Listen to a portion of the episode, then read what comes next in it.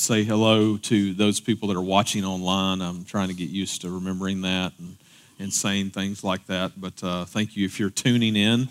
Uh, and if you're tuning in right now and you're on fall break and you went to Florida or somewhere else that seems like really fancy and awesome to go in the middle of October, then uh, we're pretending that we're not jealous of you.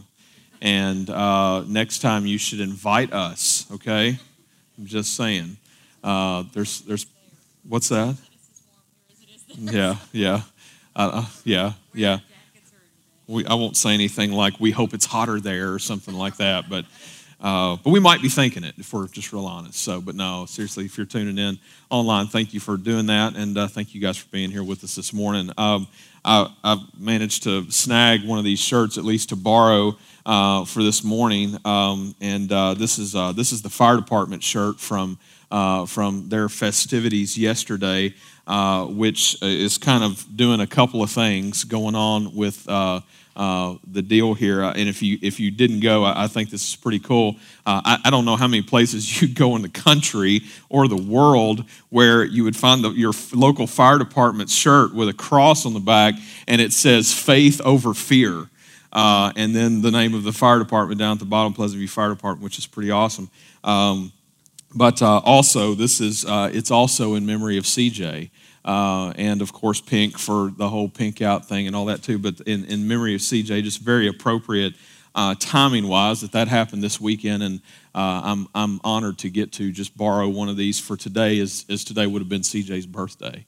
And so, uh, you know, just pretty awesome, pretty awesome uh, to get to celebrate uh, his life with you guys and, and his family's here this morning. And uh, they're they're doing they're they're a whole row of pink out this morning, so uh, you can uh, love on them and say hello to them uh, and continue to be praying for them. Uh, we love them very much, and just that's always in the forefront of our minds what's going on there. So, but just just some awesome stuff. So.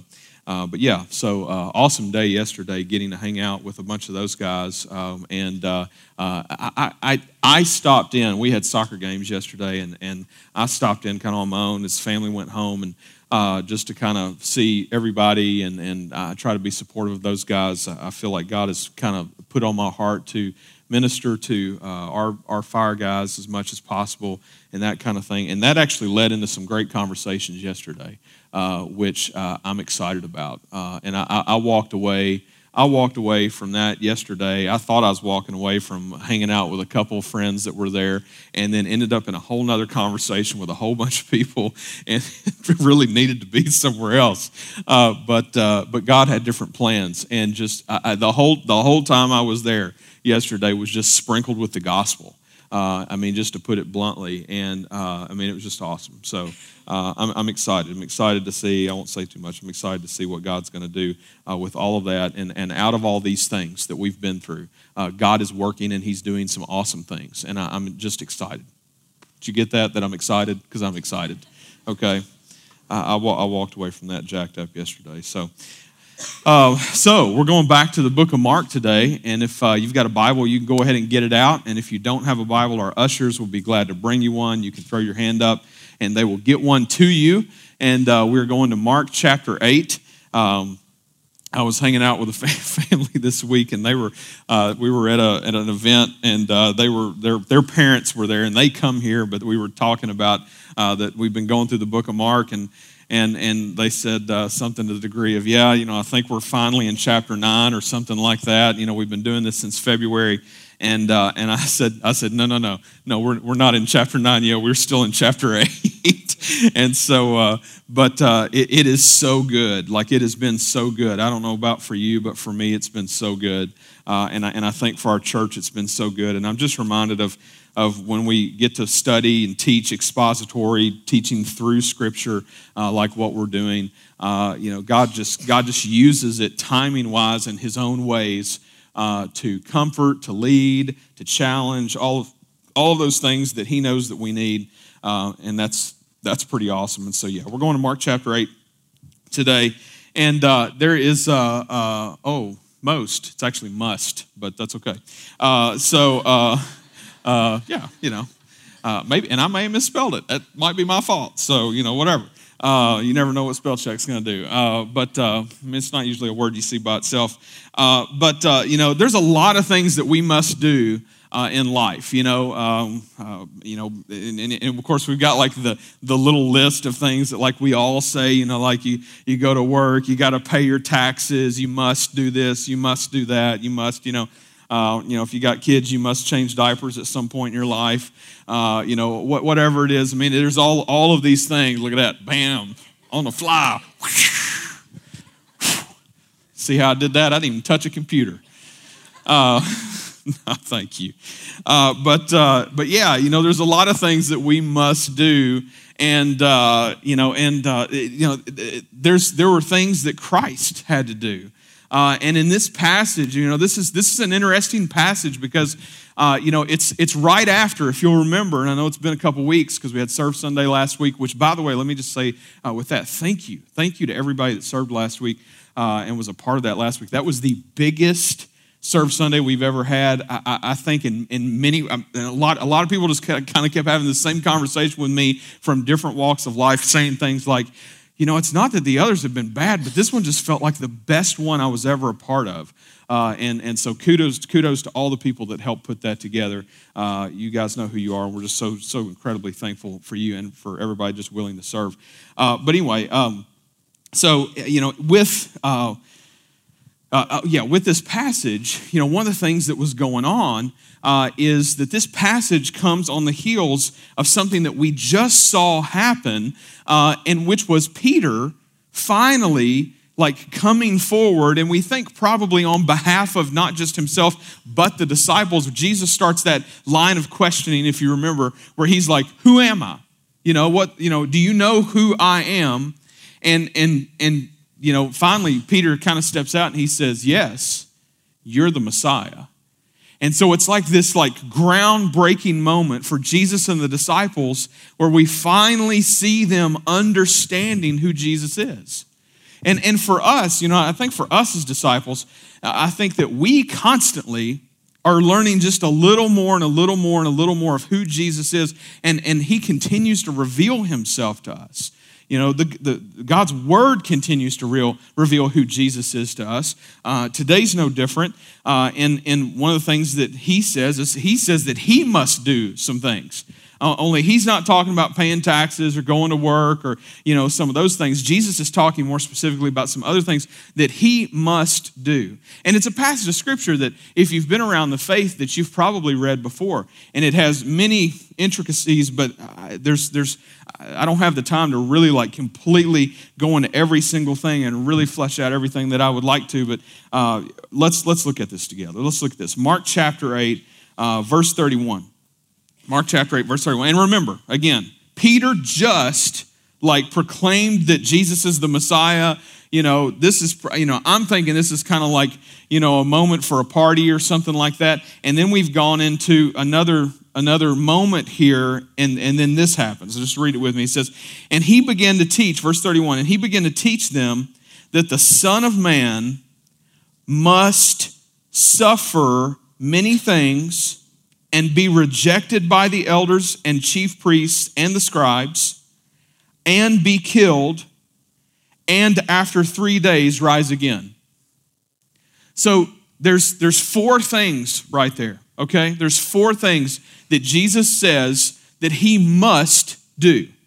It's, it's, it, it doesn't say that Jesus says that he's thinking about doing these things. It doesn't say that Jesus uh, wonders if he should do these things. It doesn't say that Jesus might do these things. It says that Jesus says that he must do these things. And, and they're all tied together. It's one lump of things. There's, it's a list here. And it says, must suffer many things. So the first thing that we see Jesus saying that he's going to have to do is that he is going to have to suffer. Secondly, it says, and be rejected by the elders and the chief priests and the scribes. So basically, we see Jesus saying that he is he must be rejected by all of these religious leaders of the day. Now, this, this is kind of crazy, you know, and we'll, we'll get in a little more of this here in just a minute. And then nextly, it says, and be killed, that he must be killed. Then it goes on, it says, and that he must rise again three days later. So we've got, we've got this we've got this list here, okay? And uh, I want to kind of I want to kind of set the stage here. I want us to kind of remember something. And I talked about this the week that we talked about that Peter recognized and that they they more than likely the disciples were recognizing finally that Jesus is the Messiah, and uh, and and were you know actually vocalizing this out loud. Uh, but one of the things that we talked about, if you remember that, if you were with us that day, uh, is that um, Jesus not only, you know, that not only did they believe that he was the Messiah, but more than likely their understanding of who the Messiah is or was was not the same as what you and I understand the Messiah to be. Now we're we're very blessed. We're on the backside of all of this, and we have the whole of Scripture to look at.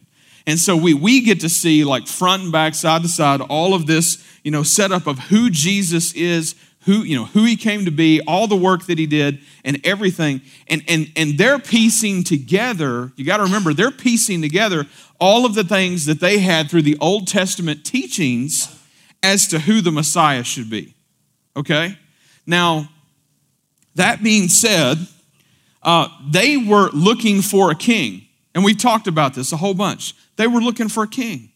And we know what we know what kings look like. We, we I think we kind of have, you know, kind of an idea of what kings look like and, you know, who they are and what they're about. And, you know, they're they're about, you know, they're about their kingdoms and they're about their, you know, all their little things. And, you know, they're they're about themselves a whole lot because they're, you know, they're king, you know, they're the man, you know. And uh, and so, you know, that, that whole idea of, you know, who a king is, you know, is this, is this, is that type of person. Well, Jesus comes and when Jesus comes and, they, and they're finally believing in him to be the Messiah, at this point, they're believing him probably to be the Messiah because they've seen him do so many great things. There kind of comes a point where you just kind of go, man, I don't know. He just kind of keeps healing people. Like, I, I, don't know if we can't just go on not believing. You know, I mean, at some point, and, and maybe, and maybe you're a believer here today, and maybe you're kind of like in that, in that place in the water of like, you know, I don't, I don't know what I believe, and I don't know how to believe, and I, you know, all these things. Let me let me just encourage you, and hopefully by the end of this, uh, this can be simplified, and it should be simple for you to see who Jesus is and and what He's about and what He wants for us. And the truth is, is that for them, they were looking for a king that would come on their behalf, and that this guy would do away with the politics, that he would do away with the government. You know, he was going to be like, he was going to be their ticket to like, you know, winning the day. You know, like their people, our people are finally going to win. It's like, you know, like a Tennessee Vols fan right now, you know, like just like, just give us one, you know, or whatever, you know. I'm sorry, it's just so easy. Uh, you know, and I'm not a college guy, so I don't care. Uh, you know, so I got, you know, whatever. You know, ran on me about Kentucky or something. I don't care. Uh, we'll wait for basketball season. Uh, so, but yeah, so you got this whole like, you know, thought process that these guys are in. And in this process of them like, you know, trying to work out that Jesus is the Messiah, in the backs of their heads, they're looking for their Savior politically. That makes sense? And so, what we see happen next in the passage kind of leads to something because of that. I, I want, want to continue reading. Verse 32, it says, And he said this plainly. This is talking about what Jesus just said, all these things that he must do. It says, And he said this plainly. And Peter took him aside and began to rebuke him. oh, man. Oh, I like. I, I, hope I get to talk to Peter one day. You know, like I like I, I want to be like, hey man, what was going through your mind when you thought that was a good idea? You know, like you decided, like, like literally, like the wording here for Peter rebuking Jesus, it's the same exact wording of like when we see Jesus just chapters before rebuking demons out of people. Okay. And I'm just like, like Peter went to Jesus with that kind of authority and was like, and was like, uh-uh, no, no, Jesus, you got it all wrong. You know, Peter took him aside and began rebuking. Verse 33 But turning and seeing his disciples, he rebuked Peter, talking about Jesus, he rebuked Peter and said, Get behind me, Satan. For you are not setting your mind on the things of God, but on the things of man. You're not setting your mind on the things of God, but the things of man. You are not setting your mind on the things of God, but the things of man. I'm going to say it one more time. You are not setting your mind on the things of God, but the things of man. Boy, that's us, isn't it? I mean, like we're, we're trying, you know, at least some of us trying some days, most days, every once in a while, at some point, we're trying to pursue Jesus and, and, and, and be more like him and learn more about who he is and, and what it means for him to save us and all those things. But at the end of the day, the truth is, is that we are all guilty of that exact same statement that Jesus rebukes Peter with for you are not setting your mind on the things of God, but the things of man. And that is so easy for us to do. And Peter, you know, in this moment, he's heard Jesus talk about four things that he must do that he must suffer, that he must be rejected by all of the religious leaders, that he must be killed, and he must rise again. Now, first of all, let's just take the last one and let's just let's just honestly say that one probably just blew the disciples' minds. They didn't even know what to do with that. You got to remember, this is the, the, well, you don't have to remember, maybe you didn't know. This is good for us to know. This is the first instance where we see Jesus tell of his death and resurrection to come. This is a big deal. Like this moment is a big deal where we see Jesus for the first time explaining that he's going to die and he's going to rise again. This is huge. And so, as Jesus is telling this to them, you know, you got to imagine, you got to remember that for Peter, you know, Peter's whole thing at this point, and the disciples' whole thing at this point, in believing in Jesus to be the Messiah as this person who's going to deliver them from the politics of the day. You know, he's going to be our Savior to finally like square up all of the things, and we're going to win. Our people are going to win. You know, I mean, this is, I mean, uh, and, and, and in the political climate that we've got going on today, I think we can understand like just how, how much like somebody can want that. Like we, I know we all want that in some way, shape, or form. Uh, you know, Peter wanted the same thing. The disciples wanted the same thing. When Peter hears Jesus say that he must suffer, when Peter says that he needs to be rejected, and when Peter hears that Jesus says that he, the king of the Jews, the Messiah, is has to die. like in that moment, Peter, Peter and the disciples are they're, they're not going, hooray, Jesus has come to save us from our sins. They're not there. Okay, they're not there. That's not their fault. They're just not there. Maybe that's something that you haven't really understood. Like, Jesus came to lay down his life. Like, that was the plan all along for Jesus. Jesus knew from the moment that he came into the world that his existence here on earth was so that he would live this life and live it perfect, to be the perfect sacrifice, to lay down his life and take exactly what we deserve, which is death away from us that if we believe in him and trust in him that we should be saved Peter and the boys were struggling with this because to them you know they, they were looking for the king you know finally they believed that he was the messiah and they were looking for this person to be the person that was going to come and not just set things straight not just like get them the win, so to speak, but they weren't looking for him to say, you know, I've come and I'm going to die. Because to them, that'd be, no, what, no, no, no, wait a minute. Wait a minute. No, no. You can't, you didn't come to die. You came to be our king. Like if you come and die, I mean, like you're, it sounds like you're just saying you're going to walk into war knowing you're going to die. Our king doesn't need to suffer. Our king doesn't need to be rejected. Our king doesn't need to die. Our king needs to win. That's what they're thinking.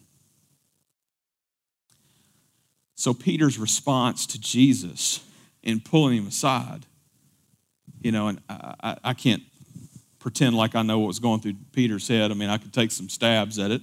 You know, one of them is like, you know, uh, um, I think Jesus is, you know, not right with his meds or something right now. I'm going to pull Jesus aside over here. Jesus, come on, Jesus, go over here. Let's talk for a minute. Like, let me talk to you for a minute. Jesus, are you okay? You all right, buddy? Like, we're going, to, you know, you're going to be, you're the Messiah, right? You're the king, and you're talking about dying. Let's just, let's just hang on for a second here. Like, that's something we don't need to announce to everybody that you're thinking about that. Let's talk about that for a minute. They just didn't understand. And that's okay. That's okay. I run into people all the time who don't understand why Jesus came. They don't understand Christianity. Still trying to figure it out or whatever. And, that, and that's part of the process is that the Holy Spirit begins to speak to their hearts, just like He spoke to mine. And, and I got to tell you, the day that God spoke to my heart and, and helped me to see that I needed Him, at that point in time, I had done things earlier in my life that led me to believe that I was cool with Jesus, okay? And there came a point in my life where I realized, because God spoke to my heart and He showed me, He said, Chris, you know a lot about me, but you don't know me. You go to church all your life and not know Jesus. Standing in a church doesn't make you a Christian anymore, and standing in a garage makes you a car. That's one of my favorites.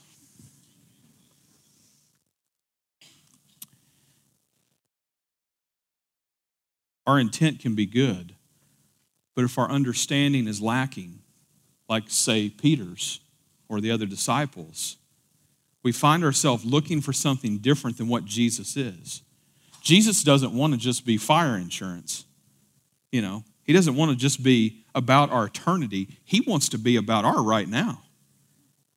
You know, Jesus, Jesus came and lived a life that we would have something to look at and go by.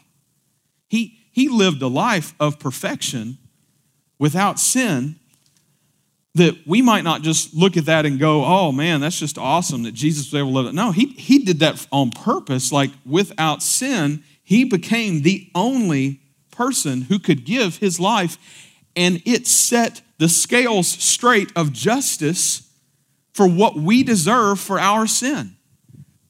And Jesus stands in our place before the Father and says, I'll take theirs. Any, any who believe in me, I'll take theirs. Jesus had to die. Jesus had to die. He had to suffer. He had to be rejected. Why did he have to do those things? Why do you have to suffer and why do you have to be rejected? You know, it's an interesting thing because, uh, you know, the, the religious scholars at that point in time had spent a ton of time studying about the coming of the Messiah. They had spent a ton of time on that. But one of the things that they had left out that the Messiah would do, because again, they had made it so much about like this political person that was going to come and save the government and all this and save their people and everything, you know, that it was so much about that that they had missed some things that we have in scripture in the book of Psalms, in the book of Isaiah. You've got like three places in Isaiah. You've got Psalm 22. You've got these places where we see it being told that Jesus would come, the Messiah would come, and he would suffer. But that thought before this moment, that thought, and, and, and in this moment, blew all of these people's minds. I mean, like this is the this is like a turning point, literally, in the in, in this gospel account that we have of Christ's life where, where Jesus begins to explain and tell of the things that are going to come. And the truth is, he's fulfilling scripture. But they missed, they just missed some of that stuff. They're like, they just kind of, you know, well, that's not, you know, that's not our Messiah. He's going to be the king and he's going to rule. And man, is it going to be awesome. Everybody's going to get some robes finally. You know, I've been wanting some of those nice robes. I know he's going to be the kind of king to make sure we all get some. Yep. And that bread, oh man, we're all going to have good bread finally. None of that junk bread anymore, right? Jesus looks at Peter and he says, "Get behind me, Satan." This is exactly what this is exactly what Jesus says in other accounts uh, to a demon, different things. Uh, For you are not setting your mind on the things of God, but the things of man. And as small of a statement, but as big of a statement as that is, we know that that is us and that we struggle with that too. We struggle with that too. And you know what? It's okay. It's okay. It's okay that we struggle with that. It's when we quit struggling with that that we should be concerned. It's when we quit pursuing Jesus that we should be concerned. Jesus is saying to us today, you know, for you are setting your mind on the thing uh, for you're not setting your mind on the things of god but on the things of man and i don't know how that's true in your life but i, I think I, I think that we could all agree that for every single one of us that's true for something in our life that's true for something, something that we're putting on the pedestal of worship in our life, that we have made it bigger than we're making Jesus. Even if it's just momentary from time to time, if it's this little pet sin that we kind of pull out of the closet or whatever it is, the things that, that we struggle with, the things that we put before the Lord, we know that we all struggle with those things. And Jesus comes and he's like, Look, I love you anyway. I died for you anyway. He laid down his life for us anyway. Verse 34, it goes on, it says, And calling the crowd to him with the disciples, he said to them, If anyone would come after me, let him deny himself and take up his cross and follow me. that might be the most sobering verse in all of Scripture when it comes to what it looks like for us to be disciples of Jesus. If anyone would come after me, let him deny himself and take up his cross and follow me. First of all, he's talking about us denying ourselves and he's talking to them about them denying themselves. Now that's a, that's a big deal. We don't, we don't like to deny ourselves, you know. I mean, we, we, go, we go a little too long not, eat, not eating lunch or something, and all of a sudden, like Oscar the Grouch, like comes out of the trash can on people. I've seen some of y'all, you know. You know, I, I kind of keep crazy schedules or something. I've seen some of y'all have hung with me, you know, late, you know, in an evening or whatever, and I still hadn't eaten dinner, and it's like eight or nine o'clock, and, and I see you over there and you're like, man, we gotta, we gotta do something. I'm like, what? What's going on? They're like, I, am supposed to eat at seven. It's like, really? Okay. You know, I mean, you know what I'm saying though, but I mean, you know, we we just like we we we've got we've got our rights. We're a people that have rights. You know, don't mess with our rights. Look at Facebook. You'll see everybody in their rights. If, if, if, if, you, if, if, you don't, if you don't know what somebody's rights look like, go, go look on their social media and see what they're posting about. They're going to tell you what their rights are about, you know? And unfortunately, that is part of what Jesus just rebuked Peter and the disciples with, with for you are not setting your mind on the things of God, but on the things of man. Because Jesus is turning around and he's saying, I mean, because this is this is the same conversation being had here. And the very next sentence that Jesus says is that you need to deny yourself and take up your cross and follow me. Denying ourselves means that we're willing to give up our rights. You're like, no, no, no, wait a minute, Chris. I'm an American. I'm with you. I'm with you.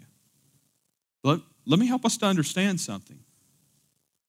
If any of that comes before our relationship with the Lord, if we find ourselves in situations where we think that our rights and us being right about our rights or us holding on to a right versus loving somebody or caring for somebody versus having some horrible argument where we make people mad and all these other kinds of things we're not in we're not in the right place.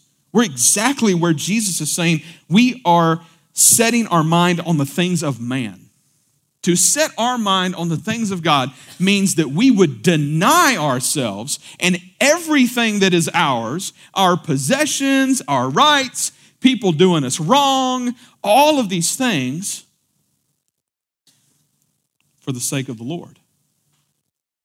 For the sake of the Lord. That people that people would know Jesus because they know us. Not that they would know what our jobs are. Not that they would know who we're in a relationship with not that they would know how fantastic our kids are. And man, we do have some fantastic kids, don't we? That's right.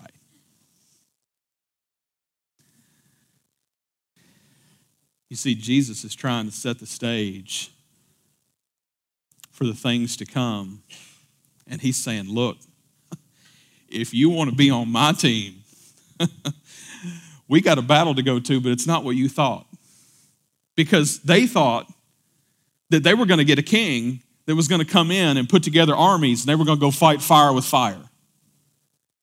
And they thought, you know, our king's going to come and our king is going to teach us how to kung fu all these people in the face. They didn't have all the guns and stuff we've got now, you know.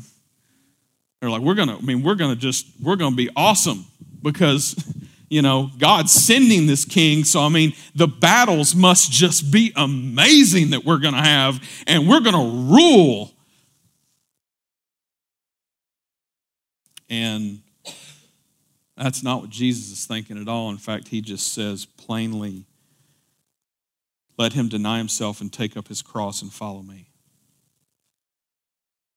And when Jesus says, take up his cross, and follow me. Let me help us to understand something. Unlike us living in this day and age where we see a cross and we think of Jesus, okay? Like we see a cross and we think of like who God, you know, what God has done for us and forgiveness and, and a lot of these types of things. When Jesus said that, they thought of lethal injection. They thought of an electric chair. They thought of being hung or having your head chopped off. They thought about being killed.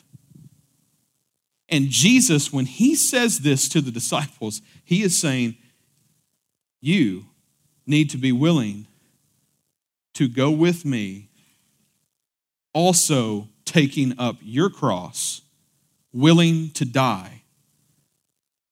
And, and he goes on, verse 35, I want us to read this, says, For whoever would save his life will lose it but whoever loses his life for my sake and the gospel's will save it. And I, I know when Jesus said that, that the disciples' heads probably spun around backwards. I'm sure they were like, What? What, Jesus? Like, what just happened here? Like, we just believed in you to be the Messiah. We just believed in you to be the King. And now you're saying all this crazy stuff. You're talking about taking up our cross, like we're all going to go die for the cause. Like what, what happened to like the king who was going to come and save us from all of this bad stuff? I'll read it again. He says, For whoever would save his life will lose it. But whoever loses his life for my sake and the gospel's will save it. And I think that's direct correlation to the statement that he says up above of for you are not setting your mind on the things of God but on the things of man. You see the things of God are not necessarily all about here and now. They're eternal and they're about a about a kingdom that Jesus has brought with him. That's hard for us to keep in mind and to imagine a lot of times. We're so here and now, it hurts us so much to lose people we love and all these things that we've been through even just recently. I mean, it's so hard. But the truth is, is that what God has done for us is that He has sent the one who is going to die and has died for us in our place to take the punishment that we deserve for our sin. And it all starts with Him saying that He must suffer, be rejected, be killed, and rise again. For the disciples, this was hard to stomach. This was real. This was a moment. I, I, I can only imagine, like just even seeing their facial expressions as Jesus began to say some of these things and to kind of pull some of this out. But for whoever loses his life for my sake and the Gospels will save it, Jesus, what are you talking about?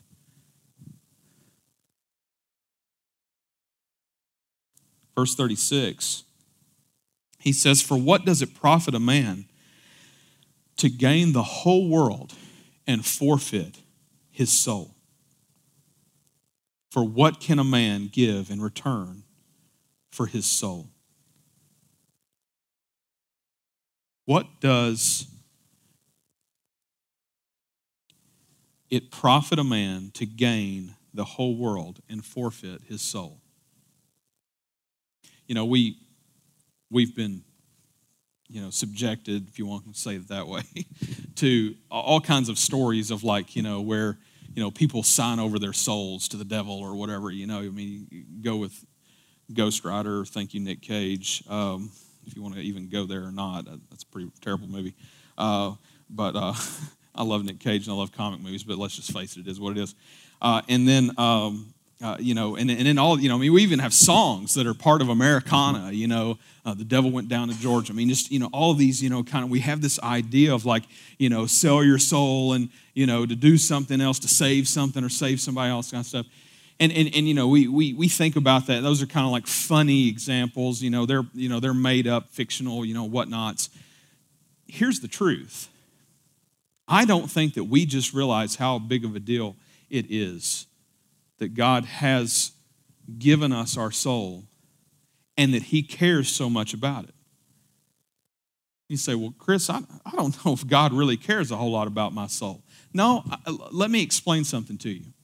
And I think it's R.C. Sproul that said this. It's either him or Tom Wright. But um, talk about, they talk about that God cared so much for our souls that he sent his son to die for them.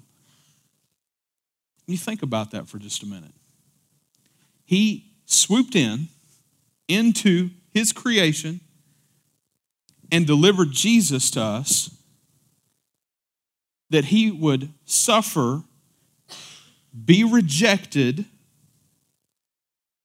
be killed, and rise again. It's a big deal. It's a big deal.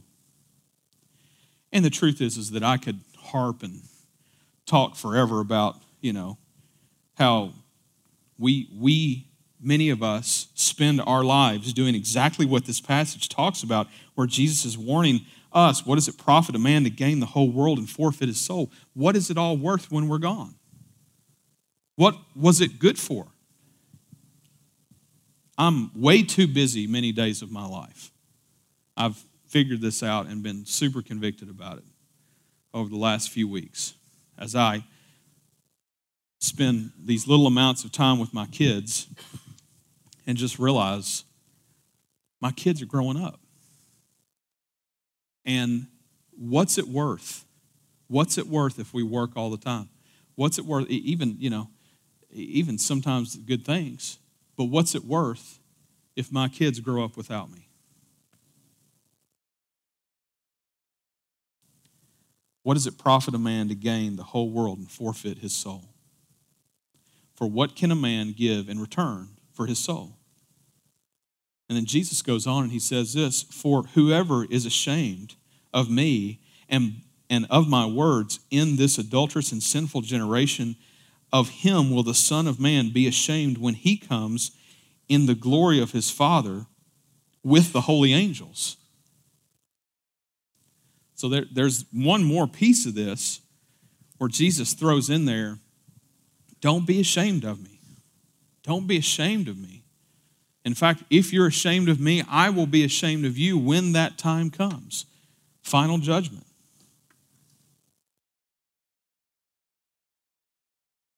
I want to read one more verse, and it's actually the very beginning verse of chapter 9. And I think it really probably belongs in chapter 8, but we got it in 9 because a scribe or somebody thought that's where they'd put it.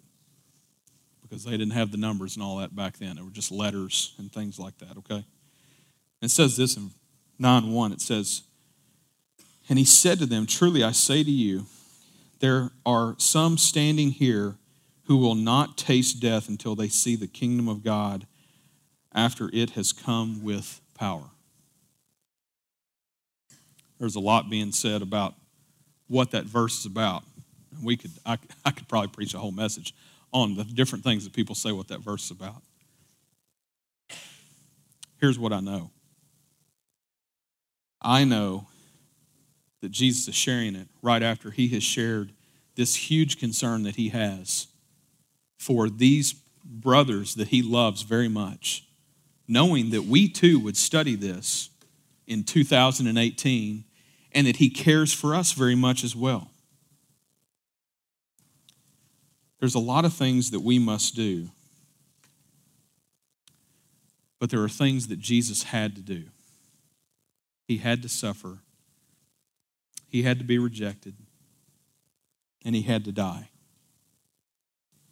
But let me remind us of the fourth thing which we haven't talked a whole lot about.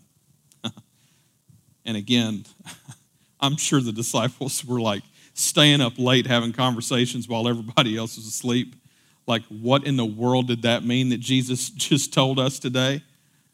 Did he say that he's going to die and then three days later he's going to rise again? What in the world was that about?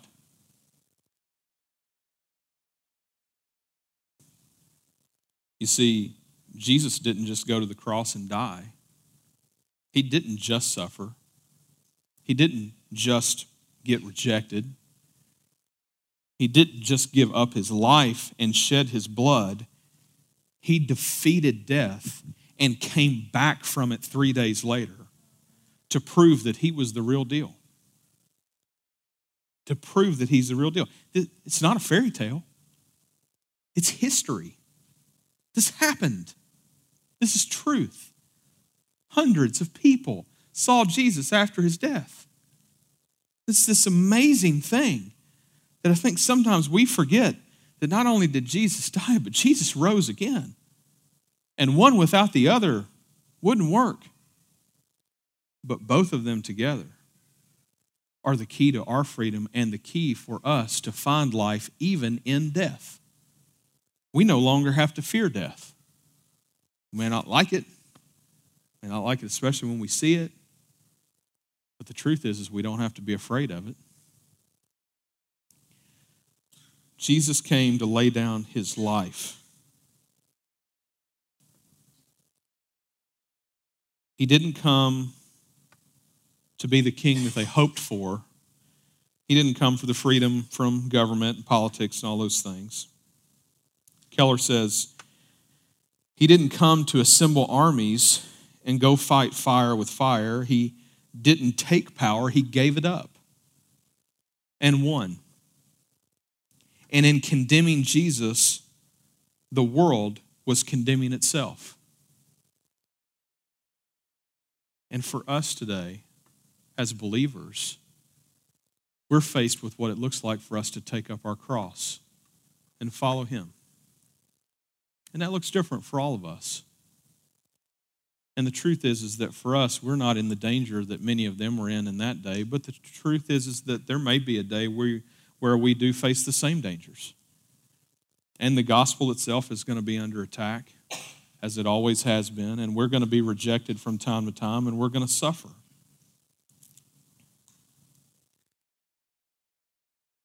Taking up our cross is the cost of discipleship. Jesus was telling them, You must be willing to walk into death with me. Lay down religion and pick up a relationship. Jesus wants to have a relationship with you. This isn't about how much you can go to church. It's not about how good you can be. It's about allowing God into your life to change who you are and mold and shape you into being the light that He created you to be in this world, that other people would know Him because they know us. And sometimes that means that we lay down our rights, that we deny ourselves, and that our life is no longer about the things of this world, but it's about the things of God. But we have to get to that place in the very beginning where we admit that we need a Savior, or we realize I can't save myself from my sin. I need somebody to do that for me. And the truth is, is that there's only one person who's ever fulfilled the requirements of doing so, of setting things right in that justice system that God has with our sin. And its punishment being death. Jesus must die in order for us to live. He must die in order for us to live. And we must believe in Him in order to be saved. We must. Let's pray together.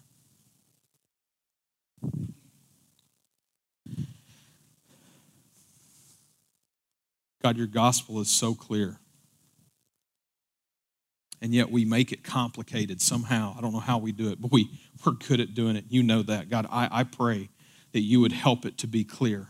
To anyone that's listening right now that needs it to be clear, I pray that today it would be clearer than ever.